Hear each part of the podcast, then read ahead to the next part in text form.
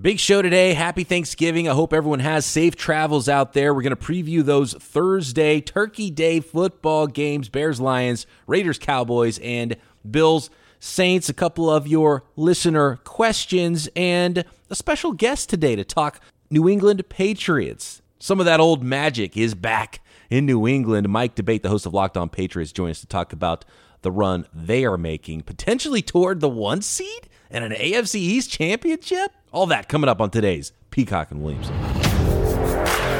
You're listening to the Peacock and Williamson NFL Show, your daily podcast on the National Football League, powered by the Locked On Podcast Network. Your team every day.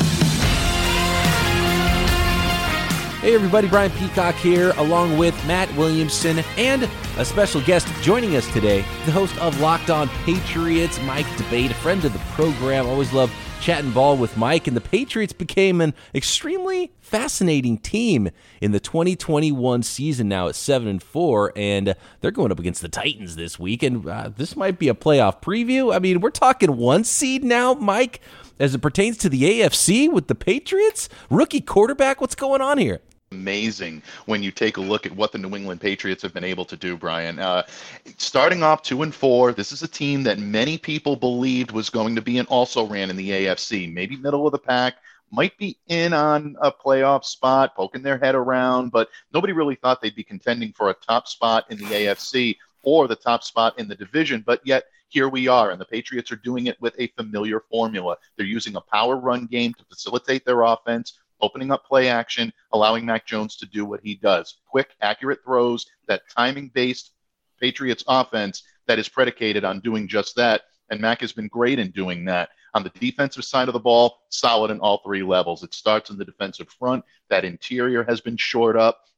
You're getting much better contribution this year than you did last year from the interior. That's allowed the Patriots to be able to stop the run. They're setting the edge much better. And as a result, linebackers like Matt Judon, Kyle Van Noy can pin their ears back, get after the quarterback, rush the passer. And in the secondary, which was considered the weak spot of this team when they traded away Stephon Gilmore a few weeks ago, really been shored up by solid play from J.C. Jackson and that three safety base set that they love to employ. So New England right now pressing all the right buttons, but they've got some tough matchups coming up on the schedule. You mentioned the Tennessee Titans. It starts this week in Foxborough on Sunday. Now we're going to see what this team is really made of. Mike, you mentioned you know the precision and efficiency of the offense, and Mac Jones is running that extremely well. But the thing that stands out most to me about this team, which is a little different than the rest of the league in 2021, is just the size and physicality of the football team. I mean, the front seven, not just the defensive line, but they're 250 pound downhill linebackers from 1985 and a huge offensive line and heavy personnel groupings. I mean, I've been saying for a couple weeks, I think they're the most physical team in the league. Yeah, I think that's an excellent point, Matt. And look, by the way, the New England Patriots have done this in the past. They've taken physical up oh, it comes from Parcells. smash mouth. I mean, absolutely. Just, yeah. It really does. I mean, and this is part of the Parcells tree that, you know, I was given to Belichick, and Bill has done a great job in terms of being able to utilize that. He necessarily hasn't had the horses to do it in the last couple of years. He's got them this year. Dont'a Hightower coming back in the middle of that defense has really made a lot of difference. And I don't think people talk about that enough in terms of the contributions Dont'a is able to make. We've heard up here in New England, oh, maybe he's lost a step a little bit. That year off kind of hurt him. I think it slowed his progression into getting back into form. But now that you have that stabilizing presence in the middle of the field that's dictating and telling players where to go, calling the other defense and making sure that everybody is playing their assignments as assigned. That's such a big part of what the Patriots do. And again, the big guys that they have up front, like a Davon Godchaux, Lawrence Guy has played a little bit bigger than his frame. You've got Carl Davis that's come in and done a great job of spelling um, Davon Godchaux at times when you need rotation at the nose tackle. Deatrich Wise has done a very good job setting the edge. He's a big physical pass rusher that has really come into his own this year. And you can't say enough about the linebacking core and guys that, you know, have done a great job, like a Matt Judon or a Kyle Van Noy. Uh, Ja'Whaun uh, Bentley has done a very good job in the middle part of that defense. And Christian Barmore continues to be one of the steals of the 2021 NFL draft. First round talent Patriots got him in the second round, but his ability to push the pocket, then really dictate the way the Patriots play defense, both in run and in pass defense, has been phenomenal. So, Mike, looking at the Patriots season so far, two and four start, winning five straight, won five of six games. They're playing at a much different level right now, blowing teams out three scores plus the last three weeks. I mean, is this all the defense that's coming together? Is this just the development of a rookie quarterback, Mac Jones, who looks so comfortable in the offense all of a sudden? What is the the, the secret to how the Patriots are playing right now versus, I mean, all the way going back to last year in the first part of this year, we thought, man, this is maybe going to be a long term rebuild for the Patriots, and all of a sudden, oh, they're this huge juggernaut in the AFC. I think it's a little bit of both, Brian, to be honest with you. I think right now the New England Patriots are starting to come into their own, both on the offensive and defensive side of the ball. Defensively, this team has been solid pretty much all year. They've definitely improved each week in stopping the run. That's one thing that they struggled with early on. That's been much better. And that is due to solid play up front and the edge rushers being able to set the edge. So the Patriots are getting better in that regard. And I think they're coming into their own a little bit. They've also been better in the secondary the outside position opposite J.C. Jackson, who's been great this year for them, has been a little bit of a weakness, whether it be Jalen Mills or Joejuan Williams. Those guys have struggled in coverage. They're starting to play better. So defensively, I think it's just a matter of them progressing. Offensively, the Patriots have definitely improved. The biggest difference in the Patriots offense from now to the beginning of the season has been increased ability for them to be able to provide protection, and that starts with the offensive line. The O line really struggled in the absence of Trent Brown earlier this year. Patriots tried a rotation on the le- on the uh, the right side with both Yasir Durant and Justin Herron, two reserve linemen for the Pats. They haven't been able to get the job done. Michael Onwenu uh, had to move over from left guard to right tackle in Brown's absence. But now that they've got their starting five set, they've been able to not only provide better run protection, but also better pass protection for Mac Jones. Mac is picking up the pre snap read a little bit quicker. That's one of the things that he did so well at Alabama, and he's doing it well now. But the real, real uh, catalyst of what this team is doing well is running the football effectively with Damien Harris, Rhamondre Stevenson, Brandon Bolden giving some uh, uh, consideration there as well. These guys are running the football. It's opening things up for Mac in the play action game, and that's where he's at his best He's been getting great contributions from Kendrick Bourne, Hunter Henry. Even Jakobi Meyers is getting in on the act now and starting to get touchdowns. Uh, the Patriots are starting to feel it a little bit in terms of their rhythm and their comfort, and that's been uh, uh, very big for them in terms of climbing back into the playoff race. Bourne and Meyers and Henry, and I'm even still fond of Jonnu Smith, are fine. But if I have one big concern, they're lacking. Well, I was about to say they're lacking their Randy Moss. Everybody would love a Randy Moss, but I mean, a, a, number one receiver, I think, is the biggest hole right now. Do you agree? And to add to that question, Mike, really quick, if mm-hmm. and you don't have that monster on the outside, and they've got a lot of complementary pieces, and Mac Jones, you know, running the offense efficiently, but when they need a huge play, whether it be mm-hmm. they need a play from a wide receiver, or they or they need the team to uh, for the quarterback to put the team on his back, do you see that as being something that could potentially hold this team back as they try to roll through the playoffs? It's definitely a possibility. And I think Patriots fans that may be feeling the oats a little bit right now need to be weary and need to be at least keeping a sharp eye on that down the stretch. Because as we know, it's that big playability that does allow you to separate yourself from your competition. And the Patriots have the ability to do it. I think a lot of times they're offensive uh, weapons, so to speak, or their wide receiver core doesn't necessarily get the credit it deserves, but you guys are absolutely right. They don't have that dedicated big play threat down the field that can change the complexity of a game when they really need to dial it up. The counteraction to that would be that the Patriots love to spread the ball around. We saw Tom Brady do it up here for a number of years in New England. Mac is doing it very well. Against the Atlanta Falcons the other night, he had seven different receivers that had double digit receiving. Now, some of that was just barely over 10, but it shows you that he is spreading the ball around to a lot of different targets, whether it be the tight ends, pass catching backs out of the backfield or his wide receivers. He is spreading the ball. So, one thing that the Patriots will try to do in order to neutralize what a team may do to try to take away the big play threat is to spread the ball around and keep you guessing. That's what Bill Belichick and Josh McDaniels do very well. So, that could end up benefiting them in the long run. But in terms of a down downfield threat. Yeah, I mean, Nelson Agholor definitely has the speed to be that vertical threat that the Patriots need him to be. There have always been questions about the reliability of his hands. I think Nelson has done a better job in that regard this year, but it's still a concern. And the Patriots may have to face that sooner rather than later with a few aggressive teams coming up on their uh, uh, schedule. They may try to force the Patriots into obvious passing situations. If they do, we'll see how they can respond. Do you have a prediction, Mike, for this weekend? Sunday, Titans, Patriots. This is a big one. Eight and three at seven and four at Foxborough. How do you see this one going Sunday? I can see this being a defensive slugfest between two teams that are coming out ready to go. Mike Vrabel obviously is a defensive-minded coach. He's tough. They're aggressive. They're going to try to get after Mac Jones, show him different looks, try to collapse the pocket on him, force him in obvious passing situations, and make him uncomfortable. That's what Tennessee does well, and they will try to do that uh, in terms of being able to confuse him with the blitz. We've seen Mac have difficulty picking up the blitz, so Patriots' offensive line is going to have to be very solid in order to pick that up on the offensive side of the ball for uh, Tennessee and the defensive side of the ball for the Patriots, you're going to see something very similar. Bill Belichick showing Ryan Tannehill a lot of different looks, try to force them into making uncomfortable plays, whether that be utilizing the running game minus Derrick Henry or whether that be putting the ball into Ryan Tannehill's hands, forcing him to try to beat you again, I think this is going to be a defensive slugfest. I don't see a high scoring affair at Gillette uh, post Thanksgiving. Right now, I'm going with the Patriots by a field goal in this one, probably going with my heart a little more than my head, but I think the Patriots have enough to be able to take this. I'm predicting a 20 to 17 victory for New England on Sunday.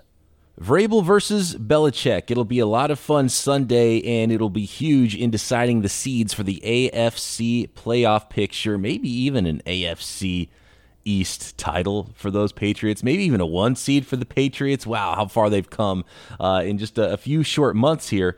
Uh, maybe just you know barely over one six weeks or so, man. It, it's crazy what the Patriots are doing right now, but uh, they've got me believing. I'm on board. You can find all of Mike's coverage of those Patriots on the Locked On Patriots podcast and over at Sports Illustrated Patriots Maven. Appreciate all the time, Mike. Find him on Twitter at MDabateNFL, and we'll talk to you maybe a little later on during those playoffs, Mike. Sounds great. Looking forward to it, Brian, Matt. Thanks for having me on today. Happy Thanksgiving to both you and your families, gentlemen. Thanksgiving football preview and picks, and some of your listener questions coming up.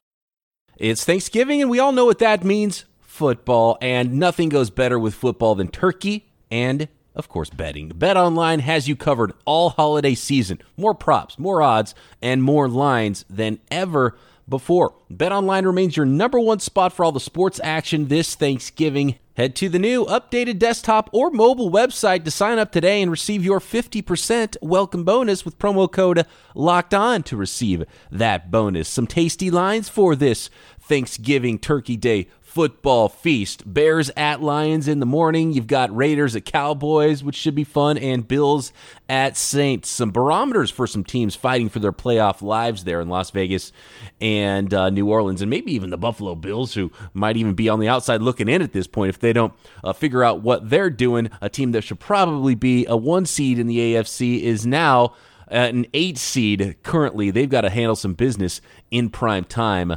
Thursday night. And it's not just football at Bet Online, pro and college hoops, NHL, boxing, UFC, and your favorite casino games. Don't wait to take advantage of all the amazing offers for the 2021 season. Bet Online is the fastest and easiest way to bet on all your favorite sports. Bet Online, stuffed with deals this Thanksgiving. A bit of scheduling news, Matt, as it pertains to the NFL. There's been some flex situation. Niners, Seahawks flexed out of prime time in favor of the Week 13 matchup. Kansas City Chiefs and the Denver Broncos. And uh, apparently, we forgot to talk about this matchup, one of the big matchups of the week last week, which was the Chiefs Cowboys. This is one where you're pounding the over, and 19 to 9 in this one. And I remember we, we wanted to talk about it. We passed it on to the next day, and we never got there. And as we do sometimes on this show, we run out of time. Not only are the Chiefs now 7 and 4 and in control of their playoff destiny, they actually have according to 538, they have the highest percentage chance of being the one seed now in the hmm. AFC at 7 to 4 and beating those Cowboys 19 to 9 a huge defensive effort is something that Chiefs defense absolutely needed and somewhat of a shocker three field goals for the Cowboys offense Yeah, I mean, everyone was talking about that's the fantasy bonanza. Get get as many game guys in there and you can in your DFS lineup. Super high over under.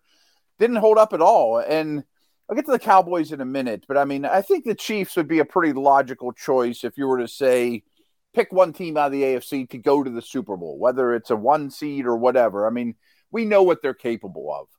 Um, I've heard a lot of people saying, "Boy, the Chiefs are fixed." You know, they're they, they've got over all their issues from earlier in the season. I think the defense is, and I think the mistakes have really gone down, and that in itself is going to make that team extremely competitive. And Chris Jones now moved back to the middle, which was that was kind of a failed experiment. He's a dominant, dominant player that's starting to be defensive player of the year dominant. And but the offense to me still isn't quite out of the woods or where it's been. They got Dallas at a good time, brutal place to play. Dak didn't play great. No Cooper. Lamb gets hurt during the game. Elliott didn't really look like himself. I always talk about the effect of Tyron Smith. I mean, I, someone, whenever they put him in the Hall of Fame, is going to ha- cite numbers of this was the Cowboys' production when Tyron was in the game, and this is a production when he was out. And I bet it's drastically different. And that's not to excuse Dallas. We'll get to them here in a minute. They're playing tomorrow but it was a tough situation for them. Um, can't believe we skipped the game. That's a big one. that was a big one, man. yeah, and still, uh, and it's the the Chiefs' offense not out of the woods. Yeah, you mentioned it, and no touchdowns, and interception right. for um, for Patrick Mahomes in this one. So just an interesting teams and an interesting team. Every team in the AFC right now has some warts and some just. Oh yeah. You, you, every one of these teams, even when you think they're good and you believe in them, there's there's just it's I don't really even know what word to use to describe these teams because I wouldn't say there's holes in them. They're just not there's inconsistencies. Yeah, it's inconsistencies, I mean, it's, unpredictability yeah, uh, they're they're they're they're not doing what they need to do, even when they're the better football team, and it's it's somewhat maddening, I'm sure, for the fans in a lot of cases. But it's just an oddball season in the AFC, and I think the teams that are peaking at the right time, which seem to be the teams we've covered so far today on the podcast, the Patriots and the Chiefs, are probably where my money would have to go right now because um, everyone else seems to be faltering while those teams are getting something right. Exactly. I mean, it does seem like the more things change, the more they seem the same. You know, oh, Colts and Pats are destined to meet each other. Like, yeah, we've kind of seen this story before. You know, I mean, it's a Reid and Belichick are going to do really good things. In yeah, league. exactly. Yeah, you know, right? yeah. in know? the end, it's going to be all the good coaches in the playoffs again. Uh, right. It's a long season. You know, it's only it's 17 games, which it doesn't seem like that many games, but man, it is a marathon. It's a long season, and uh, the well coached teams are going to be there in the end. How about those Dallas Cowboys now? And they're going to be hosting the Las Vegas Raiders on Thursday. Let's start jumping into these games and start there with those Cowboys. A little bit worried about the Cowboys. Big number here, too. They're favored by seven and a half at home against those Las Vegas Raiders. Both teams coming off of losses in week 11. I'm not worried about the Cowboys. Um, it sounds like as we record this noonish Eastern Wednesday that CeeDee Lamb is doing everything to get on the field, you know, clearing concussion protocol. It's not official yet. I think that's huge. And, and everyone thinks I hate the the Raiders, and it's been kind of funny, but I, I really don't. I just think they're in a terrible, terrible spot right now, and the circumstances around them are starting to really take a toll. I think it's a great time to play Vegas on a super short week with all they're dealing with. I think that the, I think the Cowboys blow them out. Kushti on Twitter today actually said, "I have no question for you guys for the podcast. Just want you to keep up your good banter and I love how you've kind of painted yourself as a Raiders hater. Yeah, uh, I like that too. And I look, uh, I've got some nice rival uh, rival fan, rival friends that are Raiders fans.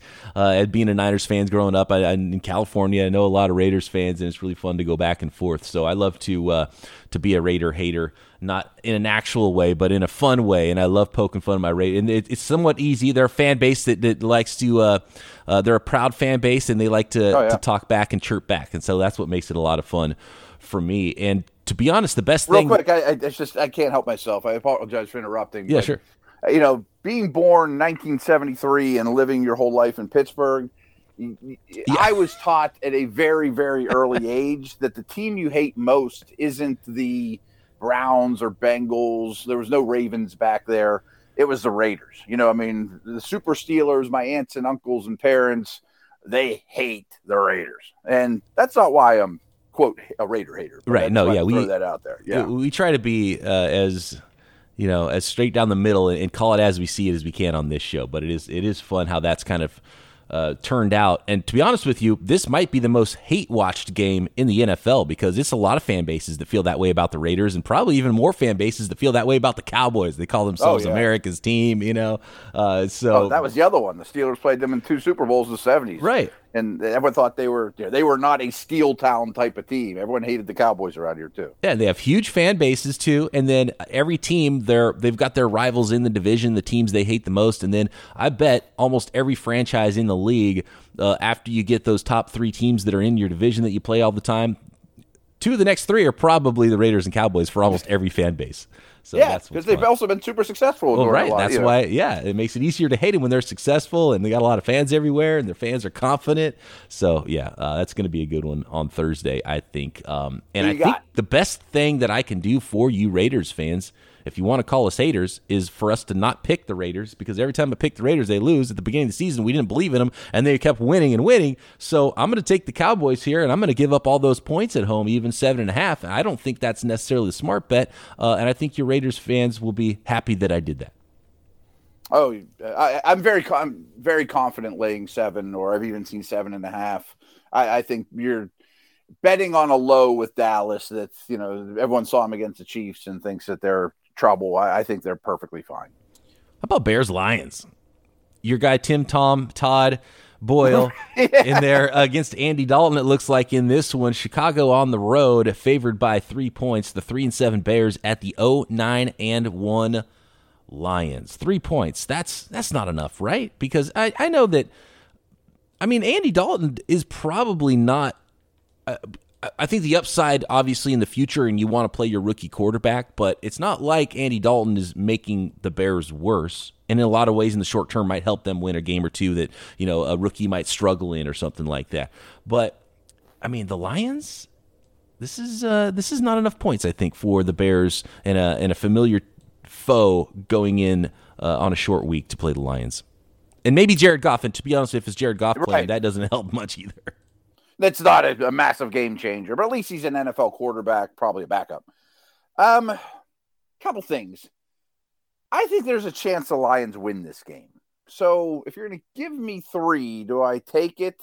Uh, probably not when it's all said and done, because if it's Dalton is an NFL quarterback, and I think the Bears are figuring out a, a little bit. You know, I mean, there's a lot of talk that if the Bears don't win this game, um, Matt Nagy's going to get released on the long week. You know, going to get handed his walking papers. I could see that you know being a possibility. Um, my favorite bet, and I've actually put money on it already, is the over. I mean, I, I got it at 41 and a half. And I know the Lions are miserable on offense, but the last two games in Cleveland, in Pittsburgh, were unbelievably bad weather. You know, now you're actually in a nice stadium the Swifts and Hockensons of the world might be able to get loose a little bit more. Um, I, I, think the Bears will move the ball. So I think this is a sneaky over. I'm not saying it's going to be 30 to 35, but I will take the Bears and really stress the over. I'm going to go under on this one. I think this is going to be uh, even fewer points than we saw with Chiefs Cowboys, and uh, it's going to be you know nine early morning start. I think they're going to both start slow, um, both try to establish the run, do all those things. This is going to be like um, a, a, 13 to nine game. Uh, I'm gonna I'm gonna predict that goes the uh, the the Bears way. So in that way, maybe the smart money is on the home dog Lions if it is going to be a close, low scoring, slug mm-hmm. it out sort of an affair. But I think in the end, uh, the Bears are going to take this one, and Nagy's going to live to fight another day. By the way, did you see the story about? And I heard the chance at at Matt Nagy's son's high school football team or football I game. that he was in the stands, and the fans were chanting "Fire Nagy." I mean, that's that's that's not the right way to go about it. I, understand, that's but not, not at his son's yeah. game. I mean, come on. Yeah, I, I, mean, I heard too many of those kinds of stories behind the scenes where kids can't go to school and things. I mean, get a life, people. I mean, come on. I mean, Seriously. if you're at the stadium or if you're on Twitter, be bold and say whatever the hell you want. But come on, I mean, have some pride. Um, last note on this one. This kind of goes back to Nagy getting fired. he's got nothing to lose. And we know the Detroit coaching staff has nothing to lose. Like, I'm expecting six fake punts and three uh, surprise on sides. And, like, let's just try for everything. The whole world's watching. This is our chance to get a win for the Lions. Nagy's probably looking at like if I'm going down, I'm going down guns a blazing. That was a big reason I was taking the over too. Just throw caution to the wind. One more Thanksgiving game, and that is the Bills at Saints Thursday night. And we'll hit a couple of your listener questions coming up. Tons of new flavors filtering in at built.com all this month. Every few days, uh, new flavors coming out. Some limited time flavors of Built Bars. So check the website often and don't miss out on Built Bars. If you haven't tried them by now, you are really missing out. It's a protein bar that tastes like a candy bar. Most protein bars, chalky, waxy, just plain hard to choke down sometimes.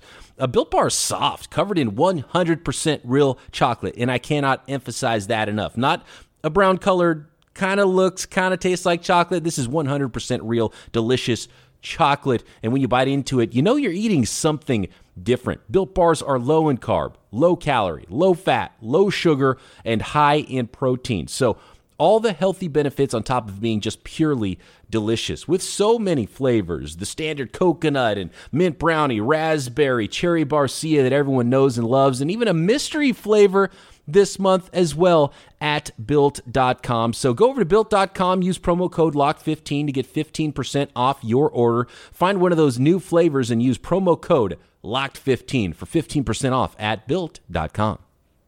Last game, the Thursday evening, the Buffalo Bills at six and four at the New Orleans Saints at five and five, and this is a rough one because they're two teams that I don't know what to expect now, week to week from these teams, and they're both probably too good to have their current records. The the quarterback situation, I just I don't know if there's an answer for the Saints right now. They re-up Taysom Hill. Are we going to see more of him this week? Maybe a sneak attack with a Taysom Hill offense, something that the Bills might not be able to fully prepare for.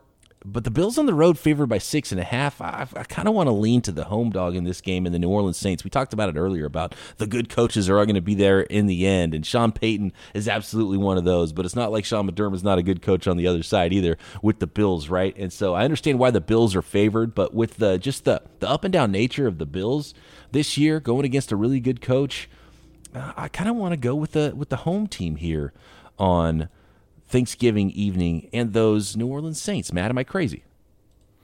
You're not crazy because, boy, what, imagine what that crowd's like. You know, after Thanksgiving, part drinking wine all day with your fam, and then you go tailgate, just wine, beer all day, and yeah.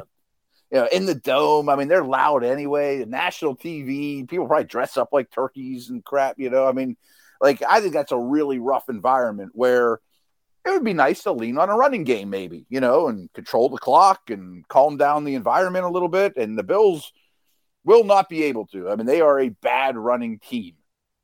You mentioned how you don't really know where these two teams are at. And I remember last time I did power rankings two or three weeks ago, something like that. I, I said it in the same, said it the first time that the Saints were my hardest team to rank. I just don't know what they are. Now I think I know what they are. And I think it's a team that just has no weapons. I mean, there's been a couple of these games like the Titans the other day where you look at the box score and it's like, who are these guys? You know, like no one's fantasy relevant. When Mark Ingram's your most fantasy relevant player on an offense in today's NFL that the Texans didn't want. I, just think they have no passing game whatsoever. And I expect Josh Allen and company to put up points. And the Saints D has been on the field a lot lately operating on a short week. You know, I mean, just getting bullied by the the Eagles last week. So I, I'm going to take the Bills here. I just think they're a much more talented team. Line six and a half right here, and now looking at the latest for the injury report for the Saints, and it is a short week, so that's always tough. And most and teams a lot of times you know, are without more players than you would expect that they might get back in a long week. And right now, it looks like they might be without Alvin Kamara and Ryan Ramczyk in yeah. this one. Um, the other, I mean, both offensive tackles, Ramczyk and Armstead, they're they're both questionable. Um, I think it's more likely that Armstead plays than Ramczyk, but I mean that's the strength of that team. And if you have no Kamara and your quarterback situation and the receivers are bad, you're right. The more I think about it and hearing you paint that picture and now seeing the injury report, that is scary. No Kamara and no offensive tackles. Nothing. You can't bet on that team, right? Even though they are at home. So, uh, you know, I guess I will reluctantly take the the Bills here, even though they've been super disappointing for me lately. And I think I feel like it's almost the the Chargers and the Bills. I almost feel like personally wronged by them because I want to stamp them and, and believe that they're the teams in the one and two in the AFC, and they just have not proven that to me this year. Oh, right. I mean, I keep thinking, oh, the Bills will get over the hump. They'll be fine. But they don't run the ball. And I do think their defense is legit, you know, despite what we saw this past week. And that should keep them, you know, uh, to me, I don't know how the Saints get past 14 points. You know, I mean, like they very well could end up with seven or nine or something like that. And I trust Allen to put up at least 20 ish. Those are the Thursday football games. We will cover and make picks for all of the Sunday games on Friday's show. No Thursday episode. Happy Thanksgiving, everybody. Um, we do have a couple minutes here. I want to hit a couple of these listener questions here. Um, and one is about those Saints, and this is kind of looking ahead for the Saints. This is from Brian. He says, "What do you think about Russell Wilson to New Orleans in 2022?" Hmm. My question would be, can they fit him under the cap? They got to do something. Of course, but cap only counts for 31 teams in the Saints. are not then, one of them. And then you've got to give up like so. That's a lot. It's going to take money and picks for Russell Wilson. So it's got to be the right scenario. And I could see New Orleans being that team that says, uh, you know what, let's go big. And I guess if you're going to move off Winston, it's got to be for a true upgrade, which Russell Wilson would be, right? Oh, without question. And boy, that would be fun Mike, you know, coerce Michael Thomas to come back and, you know, draft another weapon of some sort, a receiver possibly. And Maybe you probably wouldn't have any picks. You'd have to give them up. Um, boy, it seems hard to manage. But again, I don't think the cap counts for those guys. I guess I could see it. It would take a lot of maneuvering, though. I mean, joking aside about the cap situation, because they are, they got like four cents under the cap. Emilio on Twitter says, "Could you see Urban Meyer quitting at the end of the season?" Oh, absolutely, I could. I, I don't. First of all, the way they are, they're playing right now, they're not well coached, and I'm not sure he's super into it. And uh, he's not been long for most of the jobs he's had, even in the college level when he was super super successful. So uh, that wouldn't shock me at all. I mean, quitting is a nice word. Um, yeah. I, I, I don't know how much guaranteed there is. Is there offsets and all those things as far as getting fired? That would be a tough one. They might have to come together and be like, look, we don't want you here, and we can tell you don't want to be here, so let's figure out the contract stuff so we don't have to pay you for six years or something crazy like that. Yeah. I mean, I, I could, that's what I was going to say. I was going to use the word settlement, or, you know, there like, you go. A, a mutual parting of the ways, or, you know, some of the, the terms people use nowadays for such things. Um, in the end, my answer is no. Do you think he'll be their coach next year? No. Yeah. I, I, I don't think it, think, it just no, doesn't yeah. seem like it's going well. But I you can't if you're the Jaguars, you can't keep doing that. So you almost feel like they're maybe double down and say, okay, year two it'll get better.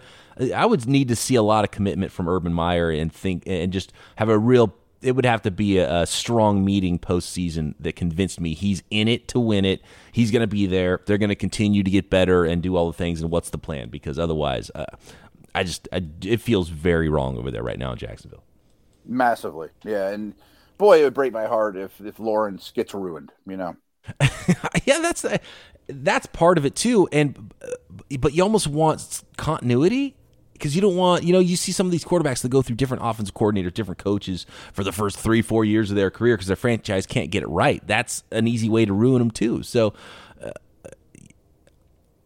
uh, you almost want you want it to work with the guys they're with and build that continuity year after year. So I guess that right. is the ideal way is that you do keep Urban Meyer, but I just it, it doesn't look good right now. I just don't it, I don't no. feel like he he's in he's in it and it, the team's not coached well. They were so bad last week, like just shooting themselves in the foot, regardless They're of talent and scheme. well, yeah, he's not building the culture that you need, and you know, uh, some of those things are. We have the luxury of sitting on our our couch to say, "Oh, it's all dysfunctional down there." It might not be. You know, you know I mean, we're not in the building. I've been in buildings, you know, but it sure doesn't look good from the outside view. We've got some more notes from those games that we'll cover Friday before the week 12 games. Really quick here, Joshua had a question about other coaches firing since we're trying to end people's jobs here uh, on sure. this episode all of a sudden. Thanks. he said rank the following coaches in terms of their place on the hot seat, and he has Nagy, Zimmer, Judge, Culley, and Flores in on there. Well, this was actually before Zimmer went on a little bit of a hot streak, so this was a week ago, and I would say Zimmer's pretty safe now that they've won some games. I would say Flores is pretty safe if they find a quarterback in the offseason. Seems like organizationally they have a plan there and they're trending at least better this year than Miami Dolphins are. So that comes down to Culley, Nagy, Judge. We just talked about Nagy might not make it through the week, so he's got to be first in the terms of the hot seat, right? So to me, it, it's it's between second and third being Culley and Judge. Do you do you read it the same way? I do. I think Zim's safe. I think Flores is safe. I absolutely think Flores would get scooped up in two seconds if he got let go, mm-hmm. and I don't know that Zim would be in, in unemployed very long either. Um, we didn't mention this, but Jason Garrett got fired. Yeah, that, that's a sh- that's like a, a flare yeah. over the stadium right there, a little warning shot to Judge, and he might not last much longer. Culley's in his first year at least, and was in a no-win situation. So, to me, you go Nagy one, Judge two, Culley three, then Zimmer and Flores. Yeah, Zim and Flores, I don't think belong in the conversation. Nagy and Judge, to me, I don't think will be back and might not make it out of the year. Culley's just a thing because he was a wide receiver coach here in Pittsburgh, and people love him and think he's a wonderful human being. But I don't think anybody wanted the Texans job, and that's why he got it.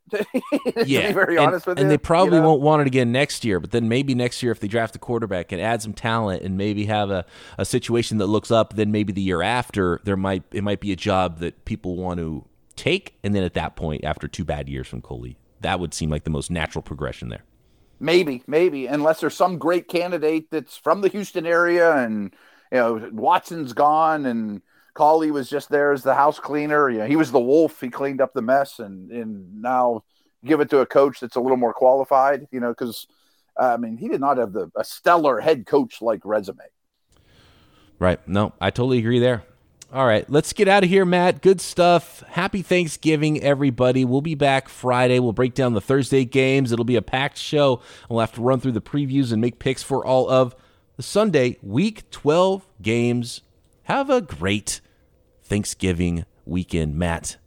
And I hope you have fun you with too. your family. I'm going to be traveling around and hope all the listeners out there have a great Thanksgiving weekend as well. Be back Friday right here, Peacock and Williamson.